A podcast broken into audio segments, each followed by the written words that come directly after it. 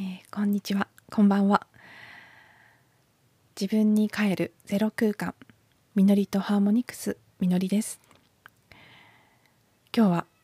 初めてのポッドキャスト収録をしています。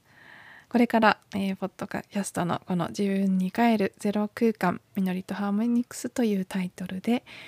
チャンネルお届けしていきたいなと思っております。はい。ちょっと初回なので YouTube の動画ではこうした語りの配信もこれまで何回かしてきましたけれども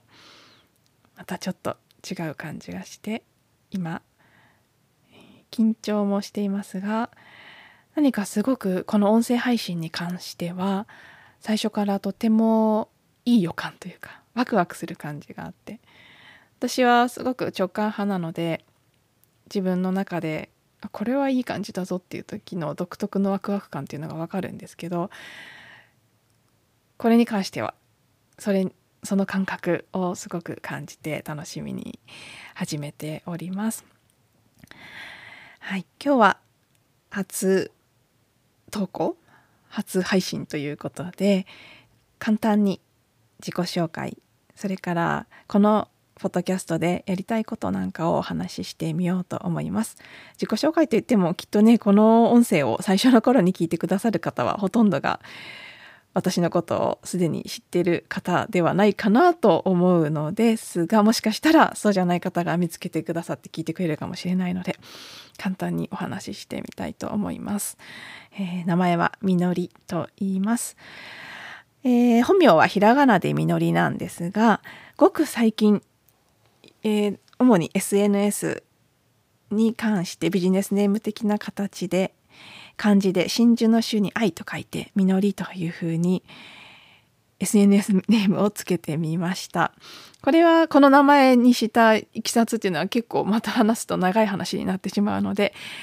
どこかの回でゆっくりお話しできればなと思いますがこの字でみのりっていうのはですね実はあのウェブなんかで人名漢字のサイト調べるとちゃんと出てくるんです結構上位にこの「種に愛でみのり」というの出てきます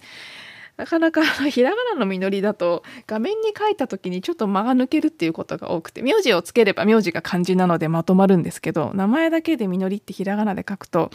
どうにも格好がつきにくいというのもあってちょっと漢字みのりデビューしてみました。ほぼそれと同時にこのポッドキャストも始めてみたという形でいろいろ新しいチャレンジのこの2020年11月になっています。一足先に8月の下旬から YouTube を始めました。そちらでは最初主にこれからこのチャンネルの中でもたくさんお話ししていくことになると思うんですけどマリンバという楽器2年約2年半前ぐらいに出会いましてそこからもう本当に夢中で何になるのかわからないけど今更マリンバ奏者になるのかというぐらいの勢いでマリンバばかり弾きまくっております。でその演奏動画をどこかにシェアしたいという思いもあって YouTube 始めましてで音楽そのね楽曲の作品だけを出そうとするとまだまだ始めたばかりで一曲仕上がるのに何ヶ月もかかってしまってその間が空いてしまうのとあと私自身もこれまで仕事としてコーチングをしてきたりワークショップを開催していろいろ女性性に関することとかさまざまなテーマで自分が学んできたことを他の方にもシェアしてきたという経験があってもともとこうしてお話しするのは割と好きだったので語りの動画も出してみようかなということで初めのうち YouTube でもお話アップしてたんですけれどもやっぱりマリンバの演奏と語りの動画ちょっと質感の違うものが混ざってしまうこととか興味のある方が違うかもしれないなっていうこともありますし、まあ、それ以上に大きいのはやっぱり語りの動画はね私本当に一人語りすごく好きなのでできれば毎日でもやりたいんですけどあのね動画だとその度に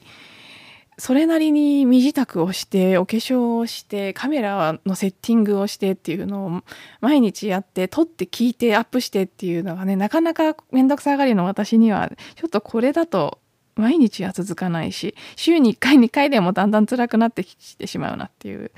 のもあり。あとあの私基本的にこういう話をする時一切何を話すか事前に決めないタイプなんですね。その時に腹にいてそこで自然と湧き上がってくることを話す方が好きなのでできるだけそうしていきたいと思ってるんですけど話したいことが浮かんでくるタイミングっていうのが大体予測がつかないしほとんどの場合寝起きとかお風呂上がりとか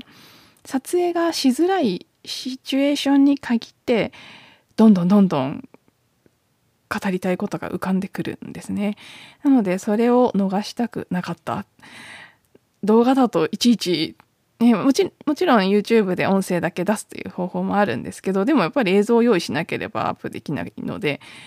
これは音声配信がむしろ合ってるんじゃないかと自分自身でも思いましたし動画の YouTube の方ですでに語りのものを見てくださった方たちからも複数音声配信をやっってみたらどうかというふうにご提案いただいて寝る前に聞きたいとかもともとコーチングとかワークショップの中でも誘導瞑想のようなこととかあのセッションの中でね体を感じるワークガイドしていったりとかそういうことをたびたびやってたんですけど結構それが好評でその声がとても心地いいから瞑想の音源を作って配信してほしいとか普通にお話ししてる声であっても寝る前に聞いてそのまま眠りたいみたいな感じのことを言っていただくことが多かったのでそれをやっと今回形にするという機会が巡ってきたなと自分でもこれはいよいよやってみようという気持ちになってトライしています。なのであのこのチャンこのポッドキャストでは主にさっきも言った通り基本話すことは決めない派なので何を話すのかとかどんなことをやっていくのかっていうことの計画も特にないんですね。日々私の気づき感じたことを通してそこに関連するこれまで私が学んできたことや何か内側に持っている英知に関わることがあればそういったこともお話ししていきますし入り口はきっと純粋に私の体験のエピソードとか私が気づいたこと感じたことになっていくと思うんですけどそこから、まあ、聞いてくださる方のもし役に立つならという感じで知ってることをシェアしていく。どんなトピックがあの得意分野かっていうことに関してはこのポッドキャストの説明の欄にも書かせていただきましたけど女性性とか感情に関すること人間関係に関すること。それからあの人間関係とも近いですけど社会心理的なことですね。集団集合意識のこととかを感じやすいタイプなので今集合意識で何が起きてるのかっていう感じのこととか。あとは、まあ、音とか旅行とかそういうこともすごく好きですし。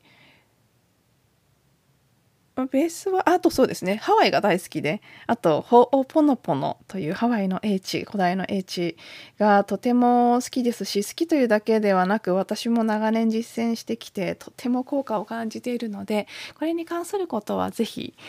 ねたくさんシェアしていきたいなと思っています。はいもうバッと取り留めもなく思いつくままに話してしまいました。とですね内容っていうことではないんですけれどもこのポッドキャストのタイトルとあと説明の冒頭の方にも書いている大事なポイントとして私の意図ですねこれを発信配信していく意図の一つとして聞くだけで整うっていうのがあるんですね。 unity の状態統合統一された状態にいる人が何かその人のエネルギーとか存在感もしくは声ですねそれを発していけばそれに共鳴してあの振り子の原理みたいな感じで共鳴共振が起きて一緒に整っていくっていう性質は人間にもあると思っているんです。で、まあ、私もいつもいつも常に整ってるわけではありませんけどこれまで散々いろいろ学んだり経験してきたことと自分自身の本来持っている感性の両方が相まって割と自分の軸にいるっていうことが得意であったりそれをコーチングのセッションなどでもやってることですけど場をホールドしてそこにいる人たち全体が自分の軸に帰りやすい空間を作るということがどうも私の特技の一つでして